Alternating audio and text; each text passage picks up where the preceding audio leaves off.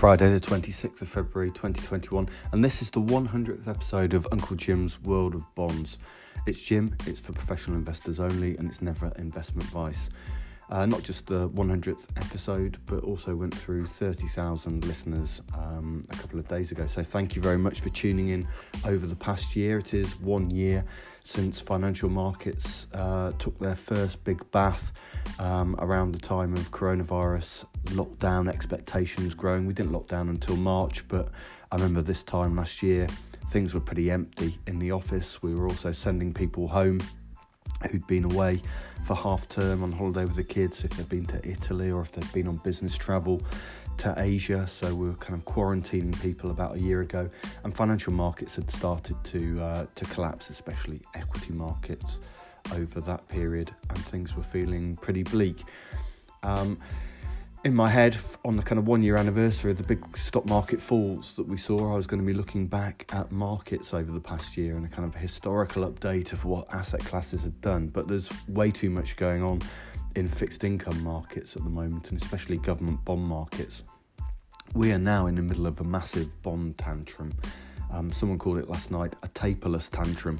In, in contrast to the taper tantrum that we had when people worried about the Fed reducing the amount of QE or unwinding QE back in the day, this is really um, happening even with massive support from the Fed and Jay Powell. Uh, Powell talking about you know no need to withdraw uh, any stimulus at all. And the Fed has got this obviously average inflation target that's going to allow some inflation back into the system. They've tried to make it very clear that there is no taper planned. Nevertheless, uh, markets are selling off dramatically. So for most of January, I was bemoaning the fact that 10-year US Treasury bond yields were stuck at or just below 1.1%. You know, volatility was incredibly low. It was a bit dull. Um, but yesterday, following a, a weak US seven year Treasury bond auction, weak meaning that the, there wasn't the demand that people had expected, we got up to 1.6% on the 10 year. Um, and that was a, a move of over 10 basis points following on from days of losses in global fixed income markets. Uh, someone worked out that we are now 5 trillion less in terms of the amount of global negative yielding debt as of yesterday than we were in December. So there's still $14 trillion worth of bonds with a negative yield out there, but that's 5 trillion less than it was in December. And obviously, following last month's move, um, it's going to be even lower than that $14 trillion. So why, um, why, why is this happening? What's going on? Obviously, there is some uh, optimism here, and that will give the Fed some um, hope, really. You know, this is about good news. This is about uh, the markets anticipating a return to normality. And there's certainly some of that in this, and we'll talk about that in a minute. Uh, there's also a factor going on called negative convexity. Um, I, I, won't blame you if you don't know what that is, but really it's the reaction of mortgage bond markets to what's going on in treasury markets. So, in the United States, obviously, you know that the mortgage bond market is huge. We have residential mortgage backed securities in the UK and in Europe, but they're a relatively small bit of the market, whereas in the States, uh, lots and lots of mortgages get turned into bonds via the mechanism of uh, what you'll know as Freddie and Fannie and, and other providers. Mortgages get packaged up into very liquid, high, highly rated bonds, and they sit in portfolios roughly with the same credit ratings as US Treasuries. So portfolio managers own them alongside their US Treasury holdings. The difference is, and this is quite a US specific factor, you have the right as a homeowner in the US to refinance your mortgage whenever you like and that means that you have a free option effectively over um, over your bank or your mortgage provider. So if you've borrowed, uh, and people borrow for longer. So in the UK, two year, three year, five year mortgages. Five years is seen to be relatively long to have a mortgage. Over in the States, 30 year mortgages very, very common. And that means you've got a huge incentive to refinance your mortgage if we see bond markets move. And so, if bond yields fall in the US, people in the US will hand back their mortgage to the bank and take out a new one from somewhere that's more cheaper. You know, been borrowing at 4% and rates fall to 2%, you'd be crazy not to refinance that and take out a new mortgage at 2%. Not entirely straightforward, there are fees involved sometimes, but nevertheless, it's, it's relatively straightforward and common to do. And that means uh, the reverse is also true. If rates go up, nobody prepays their mortgage at all. You stick it with your 2% mortgage rather than say, oh, I'll go and get a 4% one instead. And if you're a bond investor who's invested in these bonds, these mortgage backed bonds, this has a massive impact on the duration of your portfolio. And that's what the negative convexity means. If interest rates fall, it's like you'll suddenly become shorter duration you know, if you thought you had a duration of seven years in your portfolio, if rates fall, suddenly um, the average time which your bond, your mortgage-backed bond, will repay gets much much shorter. So you may have thought you had a seven-year bond, mortgage bond in your portfolio. Actually, the duration might have turned out to be five and a half years, and that means if you're measured against an index, um, you might rush out there and buy some more government bonds in order to boost the duration of your portfolio back to what you wanted it to be.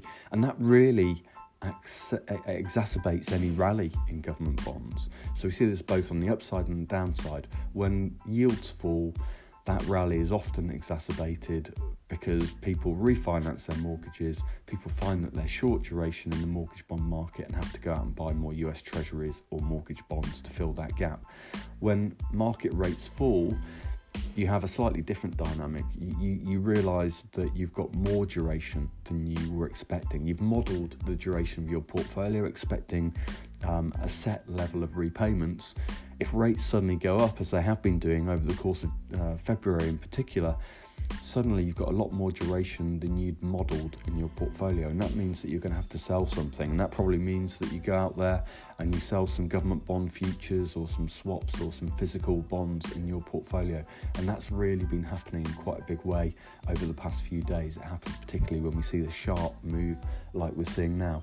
So the direction of the move is exacerbated, and of course this is has some circularity to it. So if you haven't got around to doing your convexity hedging, but other people have, they've already forced the market against you even further, and so you have to do more and more, and so on and so forth. So that's one explanation we're getting for what happened last night. Things have calmed down a little bit this morning, so uh, that 10 year US Treasury is at 1.46%, so that's six basis points lower than it, it closed um, last night in US time.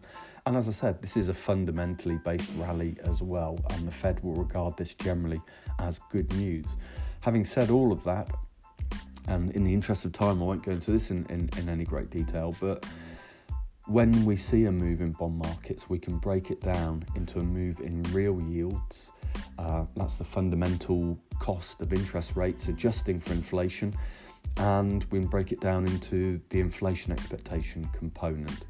And if this was purely about um, the reflation trade, if this was purely about animal spirits and people expecting um, inflation to make a comeback in the States, we would have seen break even inflation rates as measured by um, TIPS would see them rise quite substantially last night as inflation expectations become embedded into bond prices. That hasn't been the case. In fact, break even inflation rates have been falling the last couple of days and real yields have been rising. I'll talk about this a bit more next week, I think, but that is showing you that what's happened the last couple of days hasn't been about rising inflation expectations, it's about other things, and that might include um, expectations for government bond borrowing. You know, generally when governments borrow, open bracket, open uh, quote marks, too much, then people expect bond yields to rise, and maybe it's a bit of that. Anyway, this is not just a US story. Um, this has now become a global story too. Um, Australia last night had to intervene in its bond markets. Australia has yield curve control, as does Japan. That means that they don't just do QE um, on a kind of volume of bonds argument. They target specific yields on the yield curve and uh, buy bonds to keep yields below those points. And last night they intervened at the three year point of the, the yield curve um, out of sequence. No one was expecting it to do so, uh, to, to do an operation, but you know, Australian government bonds have been absolutely whacked the last few days. I think they did another um, 18 basis points or something. Kiwi bonds too getting absolutely smashed. Uh, Canada as well, and Europe too. Uh, and Europe getting smashed in a way that's caused both Philip Lane of the ECB, um, influential economist there at the European Central Bank, to talk about um, the threats of higher bond yields. Uh, they're monitoring the situation. And um, Isabel Schnabel um, said that she thought the move so far had been too abrupt and might threaten the recovery in um, in the eurozone. So people are starting to worry about what this might have, what impact it might have on risk assets, and, and up to now, the answer has been very little at all. Um, but risk assets were off sharply last night, uh, reacting to those higher risk-free rates. So the S and P was down about 2.5%. We're seeing uh, further falls in Asian stock markets overnight, including a 3% fall in the Nikkei.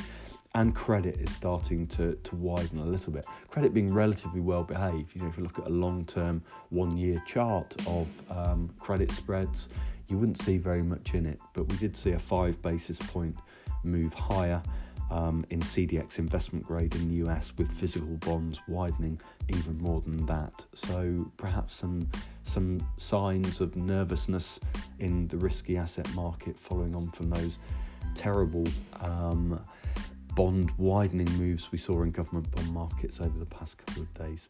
Right, lots to talk about next week. Uh, there'll be a lot of soul searching over the weekend about what this means for investment portfolios and I think next week will be pretty interesting. So uh, we'll see you back here again next time. Thanks again for all your support for Uncle Jim's World of Bonds. It's much appreciated. Have a good weekend.